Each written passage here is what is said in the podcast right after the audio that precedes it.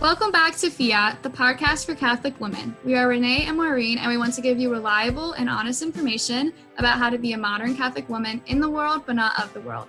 We use personal experiences as well as church teachings to motivate you to always say yes to God.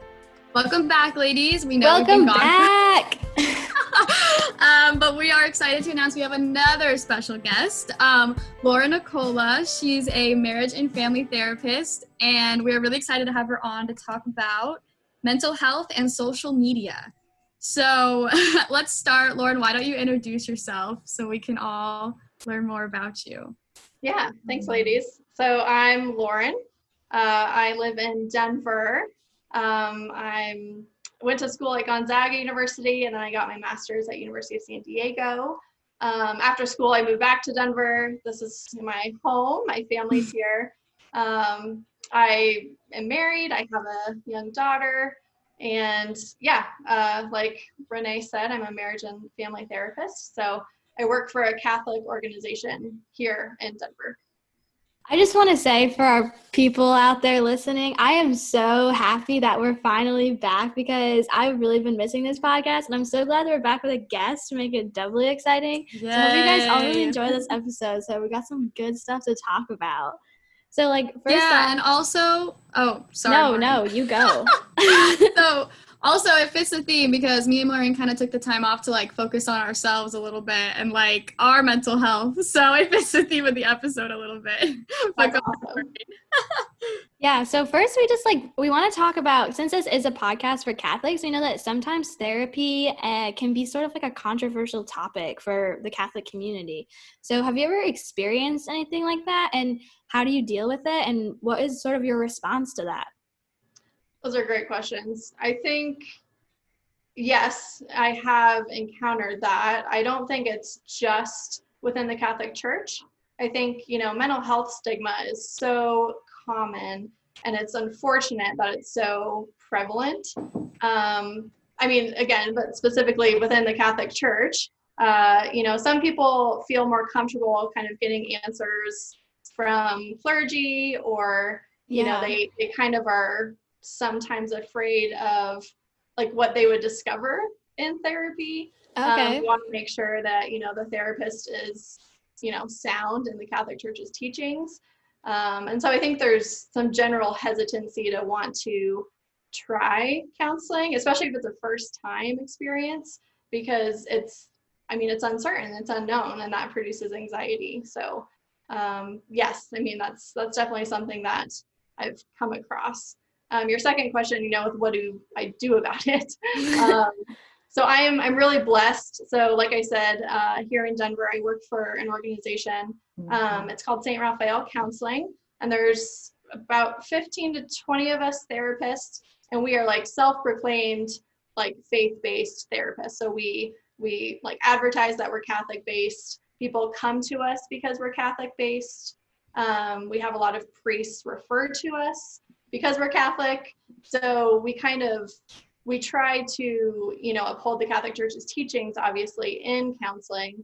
And I think more people are interested in kind of getting their feet wet in therapy since they know that we're established as faith-based, which makes people just more comfortable wanting to kind of venture into something new, which you know therapy's you know sometimes intimidating. So Yeah. that's, that Yeah. I've I've like noticed a lot in more like traditional Catholic circles. A lot of people will say that like just going to a priest is fine and like you shouldn't really pay for therapy because like Catholics have like built-in sacramental therapy.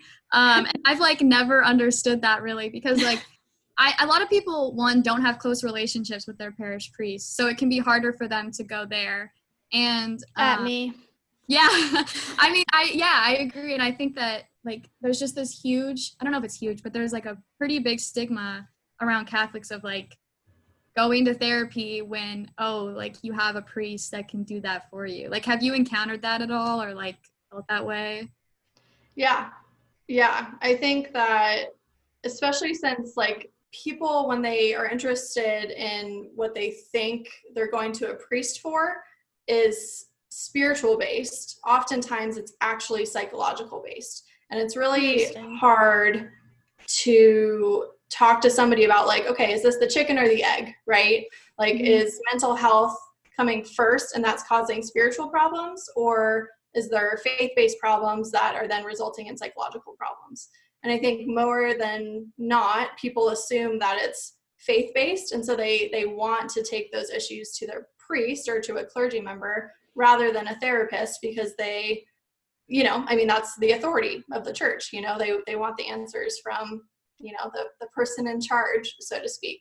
Um, but i think that in my experience at least here in colorado and i mean i'm, I'm sure it's prevalent elsewhere you know priests are getting more education about psychology and mental health. And so it's also really helpful that priests are referring out to therapists. I mean the majority i think uh, of our people that come through our clinic come with like a recommendation from a priest. So they might start there, but as soon as the priest realizes, okay, this is out of my scope, this is actually a psychological piece, um, they they tend to refer to our clinic, which is really helpful because then you know that person is like that much more willing um, because it's coming from you know a, a recommendation from somebody that they trust and they know. Yeah, that's really awesome that you have that opportunity. My brother is a seminarian, so I'm actually really interested to ask him more about like if he's ever had to take any sort of classes. He's only in his um, fourth year. He has four more to go. So um, okay. I'm not sure if he's encountered that yet, but I'll be interested to ask him more about like what he would do in that situation or has anyone talked to him about that. Um, yeah. I just wanted to mention one other thing that you said something about how you advertise your faith based therapy and that you have that um, Catholic connection. Is there some types of therapy that people do something that would be against a Catholic church? Or like hmm. there or like there's some methods that are like not in line with Catholic teaching, or does that not really come into play? You just want to assure people that, that you kind of like understand their Catholic background. I see your question. Yeah. Um, I was asked this before, and I had never really thought about it before being asked. And I guess that's just my own, you know, like bias being in the profession, like it wasn't something I thought of. Um, but I, I think the answer is no. There's not anything that is psychological based that directly opposes the Catholic Church. Um, I have like an example that's coming to mind, like um, in work with anxiety and depression, like we talk about mindfulness a lot. And sometimes people are like, oh my gosh, what's mindfulness? That sounds like focus. That sounds like, you know, like Buddhism. And they kind of get fearful of what that means. And it's it's my job as the, the faith-based therapist to educate them on what that actually means and make sure that you know they they don't think that i'm trying to steer them into something that's not catholic based um, yeah. I, I had this conversation yesterday you know with somebody i was explaining how you know, like mindfulness, using my example, that's mostly just being aware and having insight into what we're feeling when we're feeling it. And that has nothing to do with faith. You know, that's just paying attention to our emotions and to our, our mental health. And so in faith-based therapy, that's still 100%, you know, applicable and it's not contrary to the church's teachings. Um, so yeah, I, I, nothing comes to mind that would you know be something psychological in therapy that would oppose um, the catholic church.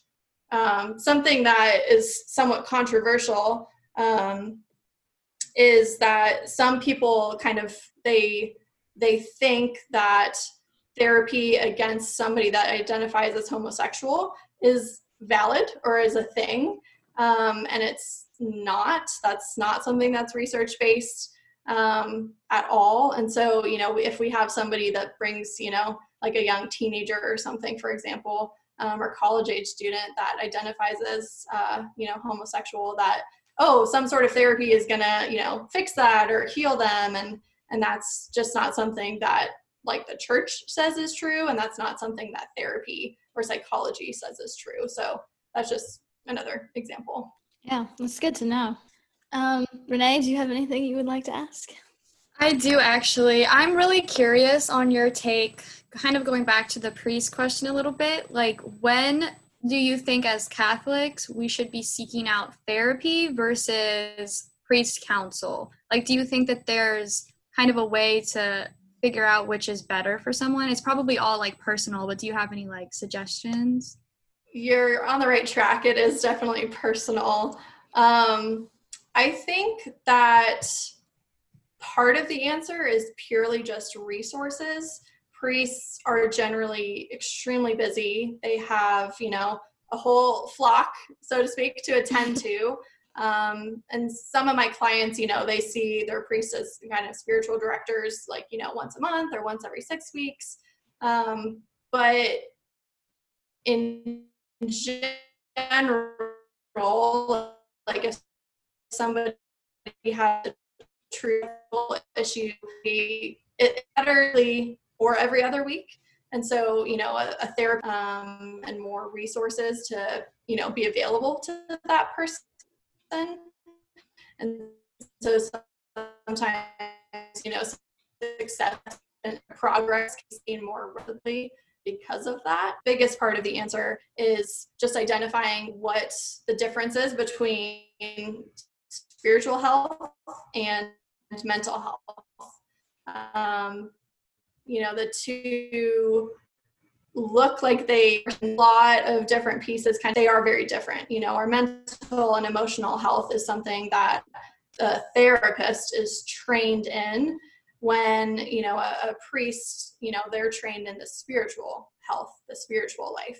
And that doesn't mean that there's not crossover. I mean that's why my job exists as a faith-based therapist but the two the two are very different so i think if somebody's considering going to a priest or going to a therapist i don't think that there's necessarily a wrong first step you know hopefully the priest or the therapist would be able to kind of talk through that with the person you know, in order to say, hey, this is kind of more out of my scope. I've certainly done that, you know, being, I have no idea. I think you should talk to a priest, you know, that's that's my job to admit that and, you know, say that. And it's a priest's job to be able to say, I have no idea, you know, about this like psychological disorder. You should probably talk to a therapist. So, you know, it also kind of relies on on both the clergy and the therapist, if that makes sense. Yeah, I like that. I like the idea of like you work as a team. You're not working against each other. It's not like going to therapy is against Catholicism at all. And I think it maybe some people get that weird idea and it's it's kind of can hurt them in the end. So I'm glad that yeah, I'm glad that you made that connection. Um, yeah. Yeah. So we've okay, so we've kind of talked about therapy a lot. Um, and I'm really glad that we did because I think that a lot of just there's just not enough information out there and it's good to raise awareness to it. But. Uh, maybe we could kind of transition into social media, my other favorite topic to talk about. for those of you that don't know, even though we've said it like a thousand times probably, me and Maureen did Fiat 90 um, last semester. And one of the things about that is you don't have social media for 90 days. No social media at yeah. all. No YouTube, no Pinterest. We well, mm-hmm. we made that a rule ourselves, no Pinterest, no Facebook, yeah. nothing. It was yeah illuminating. It was good. After Fiat 90, I deleted Twitter and Snapchat. Um, I still have Instagram, but I try to limit my time. But obviously, I don't succeed often because um, it's. So, um, but so something that I realized through Fiat 90 is like I don't need to be scrolling 24/7 to find fulfillment in my life, um, which was for some reason a huge awakening for me. But um, as a therapist, I'm a little curious on what's your take on social media. Um, do you have you like seen a specific way it affects women in particular? And do you have any suggestions for people my age who have grown up in the social media age and still want to have it but don't want to be addicted? First of all, I applaud you for doing Fiat 90. That is extremely hard. That's a long time. yeah, we didn't really for somebody, you know, as a sophomore in college. So well, just just a little disclaimer we had to go home in the middle of it so like we did it as a group and we were really good well i was the only thing i really struggled with was the not snoozing your alarm but anyway mm, so yeah. then we got sent home and renee and i live on literally opposite ends of the country and because we weren't together to motivate ourselves we both kind of like didn't really do it as well when we got home. we did do the social media part all the way. Yeah, so. true. Okay, well that I mean even that component is impressive, so that's good. Um, yes, so, I mean social media is something that I talk about constantly with people. Um, it's, I mean, it's so prevalent in this day and age. I mean, you just listed off like five platforms, and there's like 20 or 30. I mean, I don't even know how many there are, right? I mean, it's just yeah. so infiltrated into our society. And it's it's something that I, I try to make very clear to my clients that you know we, we can't we can't demonize social media. Like there are benefits to it. I mean since covid for example i've been mostly working from home. And so i've been doing sessions like this you know on zoom on telehealth and without you know like social media in ways you know to advertise and you know that kind of thing. That wouldn't happen so I try to make it very clear, you know, okay, my job, you know, as a therapist is not to demonize social media. There are a lot of positive aspects of it and there are there are ways to stay connected in healthy ways that promote mental health progress and healing and we have to be really cautious of all of like the pitfalls that are present because there are multiple um, I mean, I, I like what you know you said, Renee, about the time. I think that's like one of the biggest suggestions that I have is is being very mindful of limiting the amount of time on there um, because it just it zaps you in and it zaps your energy and you know before you know it you feel depressed and anxious and lesser than and farther from god and i could go on and on right yeah. Um, so I think I think that women in particular have to be aware of like the the mood that they're in when going onto social media platforms. I think that's one of the biggest suggestions that I talk about with my clients is that you know if I'm if I'm in a depressed mood and as a coping skill I'm going to distract myself and I'm going to go onto Instagram I'm probably going to escalate that depressed mood with what I'm seeing because my lens that I'm looking through is already depressed. So if I already feel isolated, if I already feel down, if I already am missing all of my friends at school and I go onto social media and I see a picture of somebody on vacation or a picture with a filter, of course, you know, with somebody hanging out with one of my friends that I don't get to see, it's to probably increase that depressed mood rather than, oh, this is yep snapping me out of it. Mm-hmm. um, so yeah that's one of the biggest things you know is knowing what mindset i'm in before i go into a social media platform because it could either be a very big trap or it's something that you know could pull me out of the mood depending on you know what i'm using it for. Yeah that's i would say that's definitely like really good advice um, I have a, like a question. Like you were talking about, like now, especially with COVID, like things are really different with social media. Mm-hmm. I would mm-hmm. say, like you know, people might feel like the need to step away from social media, but then again, because you can't really have that like in-person interaction, which I think that sometimes like you know social media can like ruin your in-person interactions because you like hold them up to this higher standard. But then the fact that you're like not having any right now is such a hard thing to work with. So like, do you have any tips for like feeling isolated when you need to take a break, but then also feeling isolated when you're on it. I know it's like really complicated and I don't like I don't think there's necessarily like a ready answer out there. That's the million dollar question right now, you know? I mean, we we all feel so isolated. We're all stuck at home. We're all, you know, have so many restrictions on what we're allowed to do. I mean, you guys sitting here, you know, you're not allowed on campus. I mean, that is that's just so you know heavy right? And so it's like okay well let me get you know kind of think of unique ways to stay connected. Okay i'll use social media. But i think that we also have to be careful that that's not too much of a trap too because i mean so much about social media is inauthentic and it's it's not based in reality. And so when we like scroll, for example, or we look at things or we're trying to connect with people on social media, we also like have to like honestly ask ourselves is what I'm seeing authentic? And is what I'm seeing based in reality? As well as you know kind of like some own you know humility. Is what i'm posting authentic about me? Is what I'm posting based in reality? Or is it what I'm like hoping it is? Because again, it could just further isolate ourselves. If I'm on there and I'm not being authentic, then I'm probably, you know, not going to feel any more connected than if I had, you know, done another 90 day cleanse of it.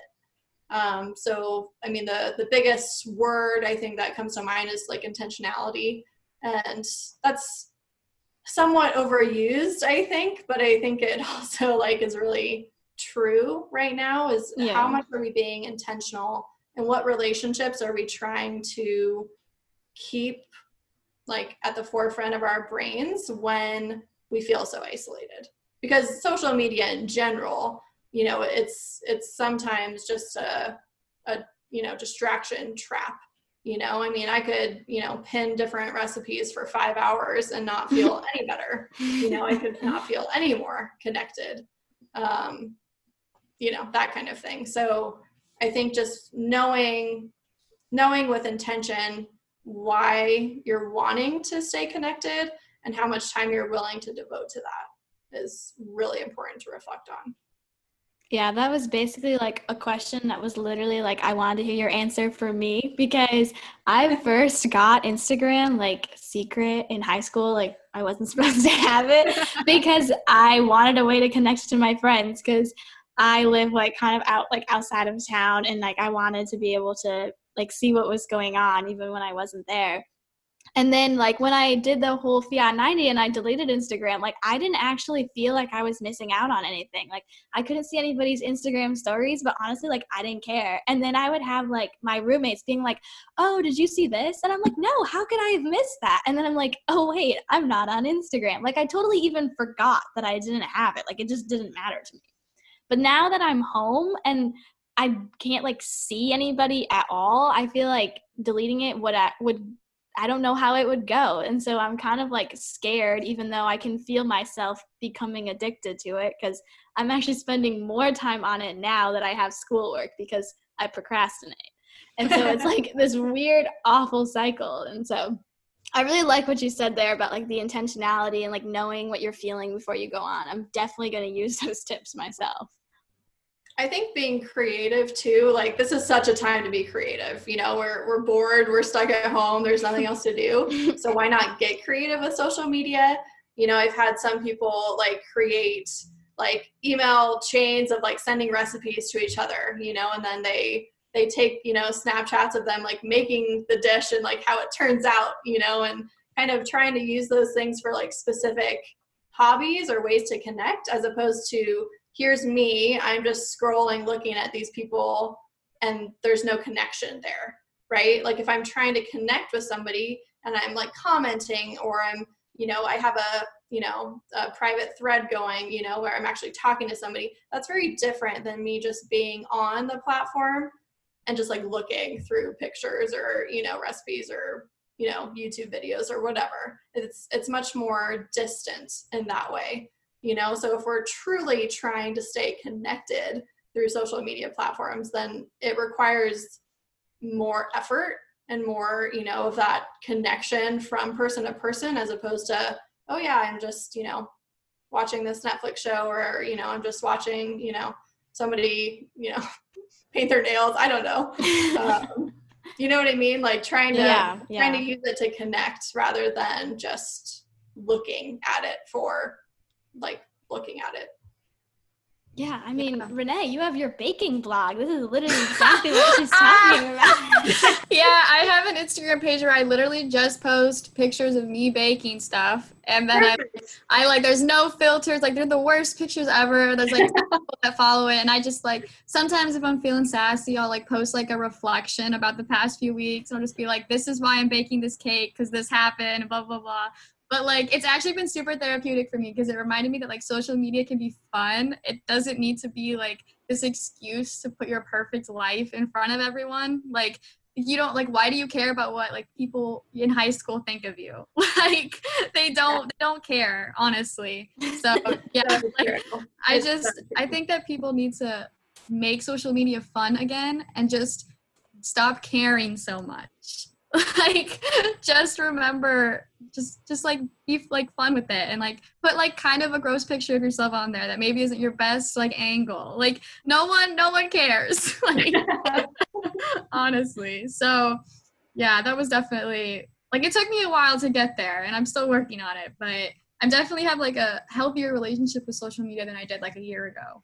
So and a lot of that is thanks to fiat 90 honestly. So pretty happy about that That's awesome. Yeah, I think, I mean, people, you're right, people spend probably more time picking out their filter, picking out the right angle, or, you know, like the right wording. Like, they probably spend way more time on that than even just like having the fun that they're doing in the picture, you know? Yeah. And Yeah. like what what does that do for us, you know, in our mental health? It it doesn't do anything. It's just me creating kind of a facade of who I really am and and facades lead to feeling depressed oftentimes, you know, if we feel like we're faking who we actually are, then we don't feel like our authentic self and that that can lead to mental health problems. So I love that, you know, you just kind of yeah, post it and you know it's for fun and that's that's huge. I love that. Shout out to Renee for being the real role model in this podcast. oh my gosh oh, by the way, listeners, if you're not following, go follow Renee's baking blog on Instagram. please don't no one follow it oh my, but you can goodness. follow fiat on instagram Yeah. This is like I literally like I was like how before we started recording this episode I was like how in the world am I supposed to plug our Instagram when we're telling people to like be very careful about what you're doing on social media. Yeah yeah don't go on social media but if you do check instagram page But if you feel the need to delete, you can also do that too. That's so Oh my funny. I feel like yeah, borderline hypocrite too because I I actually started my Instagram, which is how you guys found me. I started that like literally right at the beginning of COVID, like in March. oh wow I was like, I need. I mean, it was part like I need a hobby, I need something to do, but I also was like, okay, this time, like I'm preparing myself without even like knowing what COVID was even going to be. I was like, Mhm. I feel like people are going to need something. And so, you know, I wanted to like offer, yeah, like words of advice and just like little, you know, nuggets of information. And so it, it definitely aligned with COVID time. So I spend way more time on Instagram than I think I ever have as well. So balance, right? yeah Ugh, that's great um i just have another question kind of going off of like mental health social media same thing. Um i mean we kind of talked about this last episode but a lot of university students right now especially at catholic we're dealing with the major disappointment of being promised in-person classes and then three weeks before we're supposed to move in they're completely canceled. It's Mm. all online.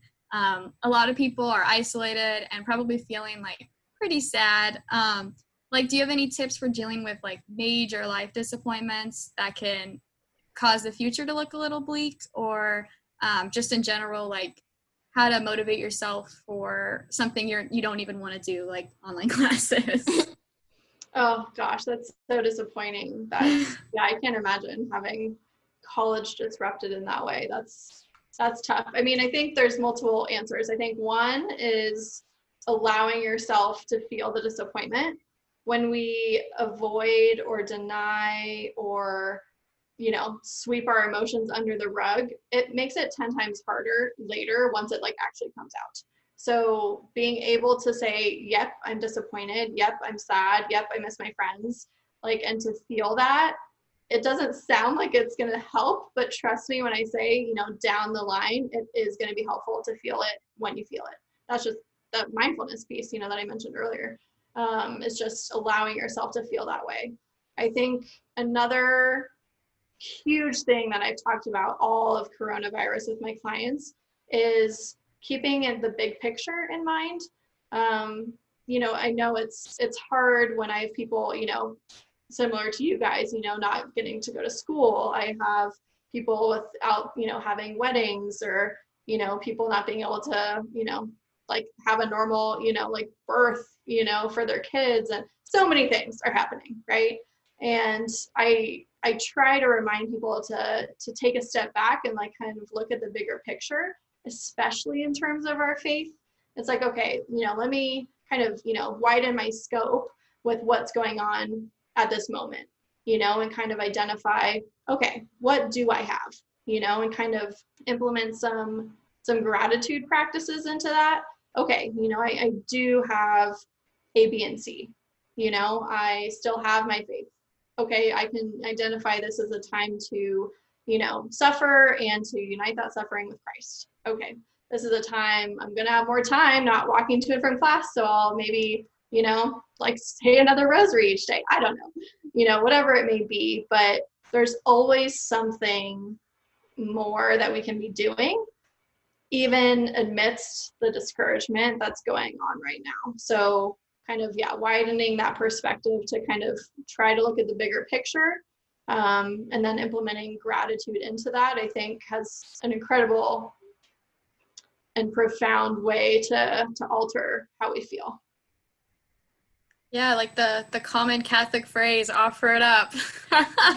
like maybe I mean maybe this is, you know, how you get to heaven. Who knows? Like we don't we can never understand God's plan for us and I think that's really been shown through the coronavirus pandemic is mm-hmm. you can plan and plan and plan and it may or may not happen and it's no one's fault really. It's just life. Yeah. So yeah and i'm i am like grateful to have like catholicism right now in the sense that there is like a method to the madness somewhere somewhere we can find it yes so yeah. yeah. it's challenging doing that day to day you know yeah. It's really hard like wanting to sit down and you know do your homework or do remote learning you know i, I can't imagine. Um, but yeah i mean we we've never been like in charge of our lives here you know like god's in charge. He has a plan. We're just along for the ride. So you know we might as well choose you know a, a, positive attitude and try to make each day you know as as good as we can. Um, you know while still acknowledging our our human emotion of disappointment you know holding both of those at once is something that is is really powerful you know being able to say i feel disappointed and i feel grateful for what I have, as opposed to them being, you know, two contradictory things. You know, we can we can have two opposing emotions at the same time and just being able to accept those, you know, yeah. in line with our faith, I think is really helpful. Yeah, let yourself be emotional. it's okay to be a little sad sometimes. Like you don't need to be a perfect human. yeah. yeah. Yay. Okay. Well, I think we covered everything. Yeah. I really enjoyed this conversation. I think you shed some light on some really important topics that Catholics For don't. sure. Yeah, I I was Yeah, it was fun. Um thanks for having like for coming on. Um we really appreciate it and um yeah, thanks for everyone for listening and hopefully we're back more regularly. oh no, we are definitely back more regularly. I have missed this too much to go on another break because this is literally like I did not realize how much fun this would be, and I am enjoying it so much. Um, yeah. so we're hoping to make a little bit of a mini series out of the whole like social media stuff. So if you guys really liked this episode, definitely come back because we're gonna have some more. Um, and if you have any suggestions for further episodes, we have an email and we have our Instagram page that we did talk about. So our Instagram is podcast fiat, and then our Gmail is podcastfiat at gmail.com. And we would love to hear from you guys. Really, anything at all. Are you enjoying it? Do you hate it? Everything is appreciated. We just would love yeah. your feedback. Um, so thanks again to Lauren for coming on and yeah. thanks for inviting me. Yeah, I had a blast with you guys. awesome. Yay. we'll see you guys. We will definitely see you guys next week. We will be back. I will stay up until midnight if I need to to record this episode. Yay. Okay. Thanks so much for listening, guys. We will see you next week. Bye.